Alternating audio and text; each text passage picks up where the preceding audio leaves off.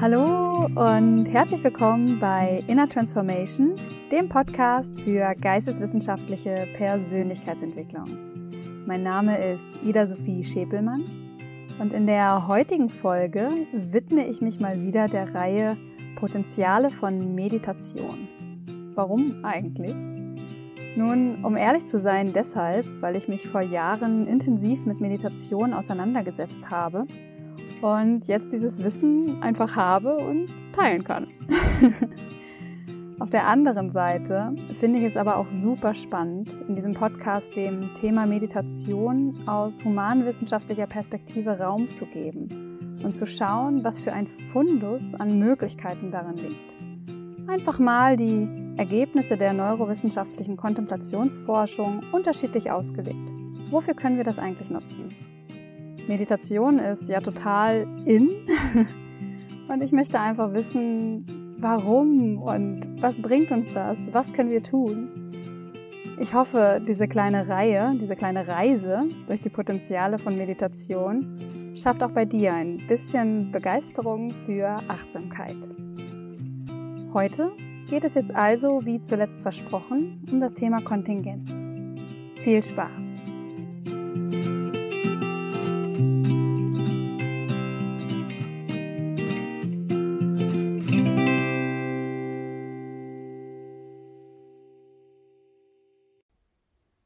Hallo ihr Lieben.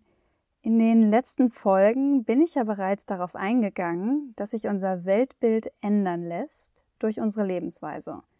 Das, was ich mache, wird meine Gewohnheit und prägt meine Sicht. Und dass Meditation dabei helfen kann, sich weniger mit den eigenen Gedanken und Gefühlen zu identifizieren. Wir können also Empfindungen, Gedanken und Gefühle als Handlungswerkzeug wahrnehmen, anstatt als Kern der Existenz und dadurch viel bewusster mit ihnen umgehen. Das kann dabei helfen, seine Gewohnheiten und in der Folge auch sein Weltbild weiterzuentwickeln. Was ich in Hinblick auf Meditation aber noch interessant finde, ist zu schauen, ob diese Introspektion, also diese Sicht nach innen beim Meditieren, nicht nur die eigene Rolle und die eigenen Motive hinterfragt, sondern auch die der Gesellschaft und uns folglich dabei helfen kann, gesellschaftliche Dynamik zu durchschauen und unsere Kultur oder unsere Lebensweise weiterzuentwickeln. Dafür möchte ich heute Gesellschaft mal anders betrachten als bei der letzten Meditationsfolge. In der letzten Folge hatte ich ja die systemische Sicht angesprochen und aufgezeigt, wie sie helfen kann, gesellschaftliche Dynamik zu verstehen.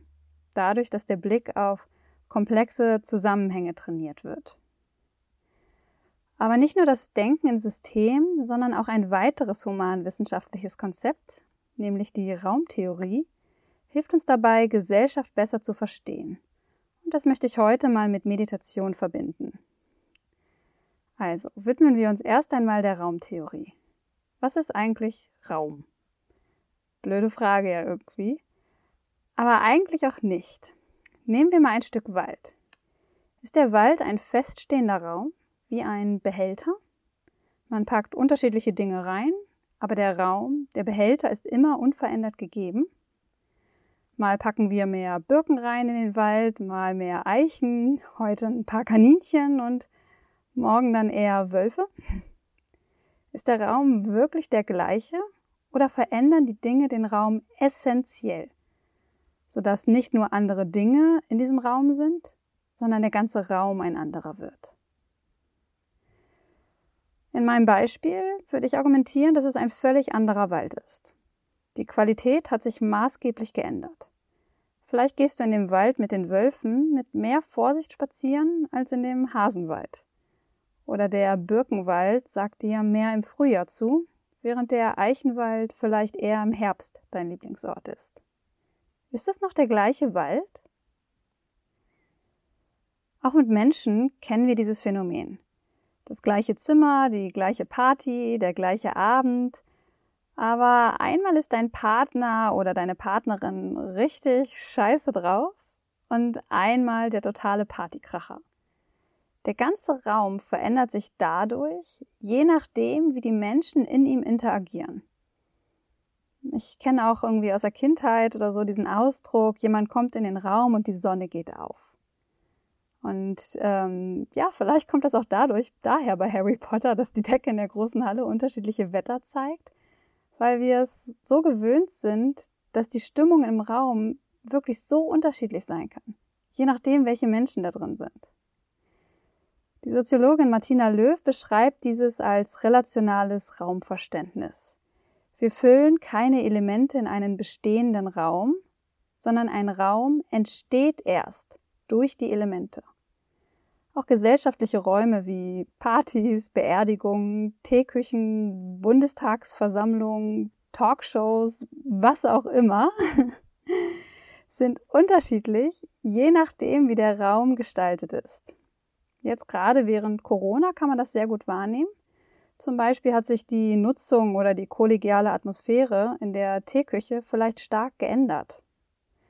Auch der Plenarsaal im Reichstagsgebäude hat sich verändert. Er hat sich nicht so verändert, nicht baumäßig verändert. Er wurde nicht renoviert, er wurde nicht umgebaut. Das braucht es gar nicht, um ein anderer Raum zu sein. Allein dadurch, dass Abgeordnete, die sich nicht an die 3G-Regel halten wollen, stattdessen auf der Tribüne Platz nehmen müssen, hat sich der Raum verändert. Auch in den Nachrichten, in der Berichterstattung muss er jetzt ja anders gefilmt werden. Unsere Gesellschaft, unsere Kultur lässt sich also auch anhand des relationalen Raumbegriffs, anhand der Beziehung der einzelnen Elemente verstehen. Das ist jetzt nicht sonderlich trennscharf zur systemischen Sicht. Auch dort geht es ja um komplexe Beziehungen zwischen Elementen in einem größeren Ganzen. Die Raumsicht hilft uns dabei, dieses Verständnis nicht nur auf Prozesse anzuwenden. Ich weiß nicht, wie es euch geht, aber bei Systemen denke ich immer gleich an was Lebendiges. Wie so ein Bienenstock oder ein Großkonzern, hier steht etwas in Verbindung, hier gibt es Abläufe, da hat was System. Beim Stadtbrunnen denke ich jetzt weniger häufig an Systeme. Das relationale Raumverständnis hilft uns bei Orten, also bei festen Dingen, die jetzt keine Prozesse und Abläufe organisieren, sondern einfach da sind, wie der Stadtbrunnen oder meinetwegen der Rathausplatz oder was auch immer dein Wohnort so zu bieten hat feste Orte und Räume, auch dort nicht den Blick für Zusammenhänge zu verlieren. Der Rathausplatz ist ein anderer, wenn dort Jahrmarkt ist, wenn ein Corona-Mob durch die Straßen zieht, wenn die Stadtreinigung ausfällt und überall Müll rumfliegt oder wenn Graffiti gesprayt wurde. Gesellschaft entsteht erst durch die Menschen. Und dieses Wissen lässt sich vielfach anwenden.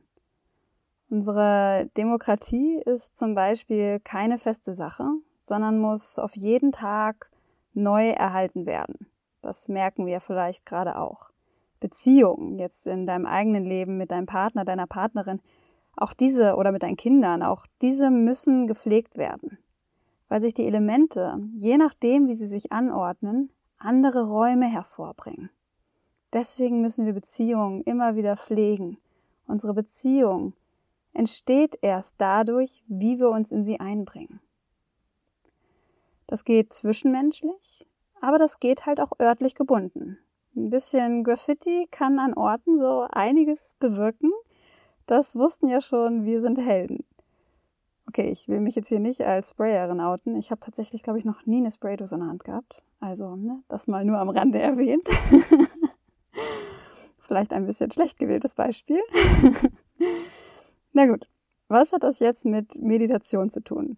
Um ehrlich zu sein, habe ich gerade auch ein bisschen den Faden verloren. Ich bin ein bisschen abgedriftet. Ähm, letzten Endes impliziert das relationale Raumverständnis, dass sich Elemente nur anders anordnen müssen, um einen anderen Raum zu bekommen. Letzte Woche im Interview mit Dr. Thomas Brun ging es schon einmal genau darum. Dinge, Menschen oder Kristalle, die er angesprochen hatte. Die Natur ist ein wahres Wunder in der Selbstorganisation. Hört da unbedingt mal in die Folge rein, es ist super spannend. Wir als Menschen können also Impulse setzen. Ich kann mich zum Beispiel entscheiden, ob ich jetzt schlecht gelaunt zur Party gehe oder mich zusammenreiße. Wir können dadurch ganze Räume entstehen lassen. Nur dadurch, dass sich alle Elemente zusammen so anordnen, wie es jetzt gerade Sinn ergibt. Also eine Party mit einem Grießkram oder eine Party mit einem Partykracher, irgendwie ein seltsames Wort, äh, gestaltet sich in der Folge ganz anders. Die Elemente ordnen sich anders an. Das klingt jetzt ein bisschen Hokuspokus-mäßig und es wäre auch ein Fehlschluss zu denken, dass allzu leicht komplexe Systeme manipulierbar wären. Denn die Selbstorganisation bedeutet, dass sich komplexe Elemente in Systemen eben selbst anordnen und nicht direkt steuerbar sind. Nur weil du jetzt als Party Queen zur Party gehst, heißt das nicht, dass die Party genau so abläuft, wie du es dir vorstellst. Also wir können nicht direkt steuern. Aber wir sind auch nicht völlig machtlos, hier Dynamiken in Gang zu setzen, dadurch, dass sich andere um unser Verhalten herum wieder anordnen. Wichtig ist erst einmal zu verstehen, dass Räume nach dieser Theorie genau wie Systeme dynamisch sind und sich in Beziehungen verändern. Manchmal hört man, ach ich, was kann ich denn schon ändern? Ja, viel. Du sammelst Müll auf der Straße auf, Stell dir mal vor, was das mit der Wahrnehmung des Rathausplatzes macht. Systeme sind zäh, ja. Dass sich nicht gleich die Klimapolitik ändert, weil du jetzt mit dem Fahrrad zur Arbeit fährst, ist uns, glaube ich, allen schon aufgefallen. Aber dass es völlig wirkungslos wäre, ist mit dem relationalen Raumverständnis unvereinbar. Denn der Raum entsteht ja erst durch dein Verhalten, sonst wäre es ja ein anderer Raum. Denken wir wieder nochmal zurück an den Wald. Du bist ein maßgeblicher Einfluss in dem Raum, der sich um dich herum etabliert. Durch die Selbstorganisation von Systemen liegt hierin ein unglaubliches Potenzial. Vegan heute und vegan vor 15 Jahren ist ein Riesenunterschied. Entstanden ist das nicht auf einen Schlag. Es war jetzt nicht, ab heute ist vegan auf einmal hip und cool, Gefühlt war das so, ja, und doch hat sich das über die Jahre dann doch nochmal mehr und mehr verändert und hat Einzug in andere Räume genommen, zum Beispiel in den ländlichen Raum.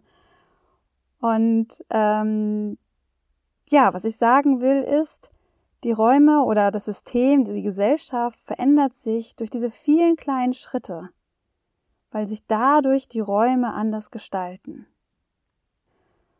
Okay, Jetzt habe ich heute sehr viel länger über Räume geredet, als ich es eigentlich wollte. eigentlich wollte ich euch von Kontingenz erzählen. Das Wort Kontingenz bedeutet in den Geistes- und Gesellschaftswissenschaften, dass etwas nicht notwendig so ist, wie es ist. Was soll das heißen? Dass etwas nicht zwangsläufig so sein muss. Es könnte auch anders sein. Ich kann aufstehen, ich kann aber auch im Bett liegen bleiben. Entscheidungen sind kontingent. Ich entscheide mich für und gegen etwas. Dadurch, dass ich die Entscheidung habe, kann ich mich ja für oder gegen etwas entscheiden. Ich muss etwas nicht zwangsläufig auf eine Art und Weise machen, sondern es gibt eine Entscheidungsmöglichkeit. Räume sind kontingent. Sie könnten sich auch anders entfalten. Die Auseinandersetzung mit dem Selbst bei der Meditation kann so auch genutzt werden, Handlung und Kultur als Kontingent wahrzunehmen. Ich bin nicht zwingend so, wie ich bisher gedacht habe. Dinge müssen nicht zwingend so bleiben, wie sie bisher waren. Ich kann mich anders verhalten. Du hast die Wahl, du hast die Gestaltungsmöglichkeit. Wie heißt es so schön in den anderen spirituellen Podcasts? Schöpferkraft. Und dass Räume kontingent sind, zeigt, dass sich die Gestaltungsfähigkeit nicht nur auf dein Leben bezieht, sondern auch auf die Gesellschaft. Für diejenigen von euch, ähm, die sich schon die anderen Meditationsfolgen angehört haben, beziehungsweise nein, das wollte ich nicht sagen. Für diejenigen von euch, die die anderen Meditationsfolgen noch nicht gehört haben, ich hatte in den anderen Teilen der Reihe bereits erwähnt, dass Meditation helfen kann, den Blick auf die eigene Person zu verändern. Das bedeutet auch, dass wir durchs Meditieren uns selbst als Kontingent erkennen. Ich bin nicht meine Gedanken und Gefühle, ich kann mich von Verhaltensmustern lösen und ich kann ganz anders sein, als ich es vielleicht bisher dachte. Da ist keine Zwangsläufigkeit deines Seins, sondern Kontingenz. Aussagen wie so bin ich halt lassen sich mit der Veränderlichkeit von unserem Weltbild, wie in Folge 8 und 10 erklärt, nicht so einfach bejahen. Meditation kann helfen, wahrzunehmen, dass unser Ich durch Lebenserfahrung erst konstruiert wurde. Das heißt, so wie du dein Leben gelebt hast, hast du dein Ich herausgebildet. Das bedeutet aber auch, dass du dein Leben anders hättest leben können. Dass dein Ich nicht zwangsläufig so ist, wie es ist, sondern auf kontingente Art und Weise so entstanden ist, sich entwickelt hat. Alles, was konstruiert, also erstellt wurde, ist kontingent. Es hätte auch anders konstruiert werden können. Der Meditationsforscher Ulrich Ott drückt es so aus. Zitat Mystische Erfahrungen eröffnen eine veränderte Perspektive, die die Vorstellung von der eigenen Person nachhaltig beeinflussen kann, indem sie deren konstruktive Natur offenbart. Zitat Ende. Meditation kann helfen, uns als Kontingent wahrzunehmen. Ich bin wütend, weil. Ich muss nicht wütend sein, denn. Achtsamkeit bietet die Möglichkeit, auf Alternativen zu achten, die Kontingenz in deinem Sein, in deinem Verhalten wahrzunehmen und aus diesen Verhaltensmöglichkeiten zu wählen. Eine gesteigerte Wahrnehmung für Kontingenz, also die Nichtnotwendigkeit von unserem Verhalten, die fehlende Zwangsläufigkeit, die zu erkennen, wie sie durch Achtsamkeit gefördert wird, bietet die Möglichkeit, nicht nur uns selbst, sondern auch Kultur zu hinterfragen. Denn müssen wir so leben, wie wir es tun? Muss das so sein, dass wir Fleisch essen?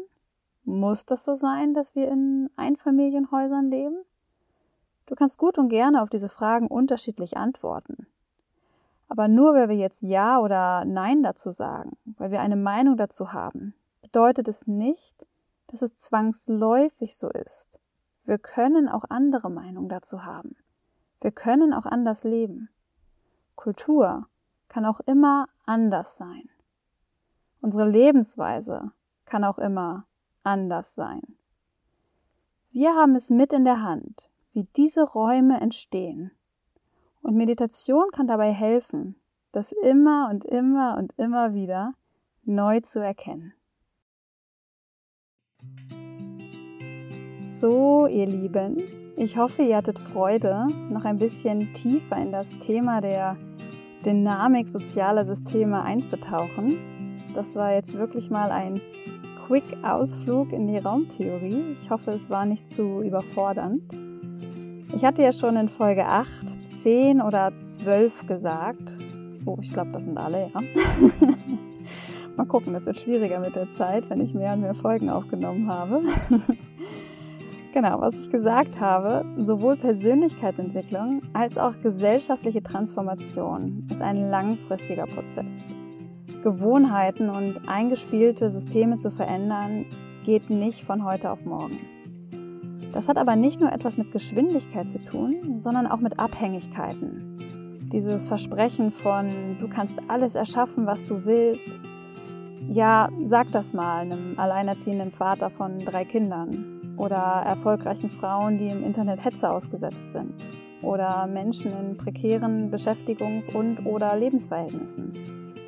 Ich empfinde diese Alles ist möglich Duselei nicht selten als diskriminierend oder auch unter Druck setzend.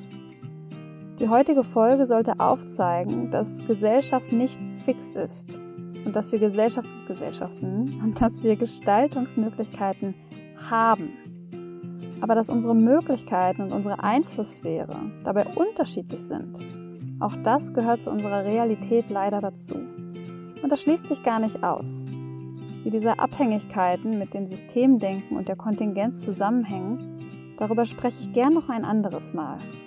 Denn wie viel Wahlfreiheit habe ich denn nun wirklich, morgens im Bett liegen zu bleiben und nicht zur Arbeit zu gehen? Sind wir doch mal ehrlich, die Antwort fällt wohl doch eher bescheiden aus.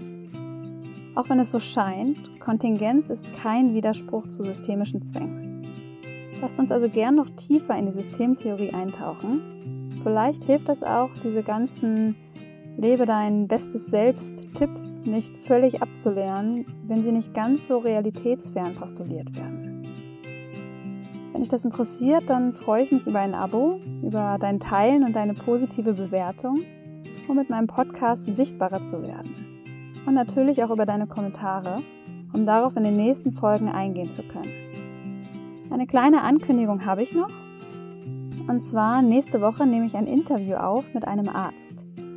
Ich möchte mich nun mit meinem Podcast, auch in Anbetracht der pandemischen und politischen Lage, mal der Schulmedizin widmen. Dann nehme ich nämlich bei spirituell interessierten Menschen durchaus ein zwiegespaltenes Verhältnis wahr. Wenn du Fragen an meinen Interviewgast hast, dann lass es mich unbedingt bei Instagram, YouTube oder Facebook wissen, dann nehme ich das mit ins Interview. Vielen, vielen, vielen Dank für deine Zeit und dein Interesse. Ich finde es total abgefahren, dass mein Podcast jetzt schon so viele Monate läuft. Ich wünsche dir an dieser Stelle besinnliche Weihnachten, eine schöne Zeit zwischen den Jahren. Ich persönlich liebe ja die Wintersonnenwende und die Rauhnächte. Und hab einen guten Start ins Jahr 2022. Viel Liebe sende ich. Und in diesem Sinne, join the hype, inner transformation für gesellschaftlichen Wandel. Mach's gut und bleib kritisch deine Ida.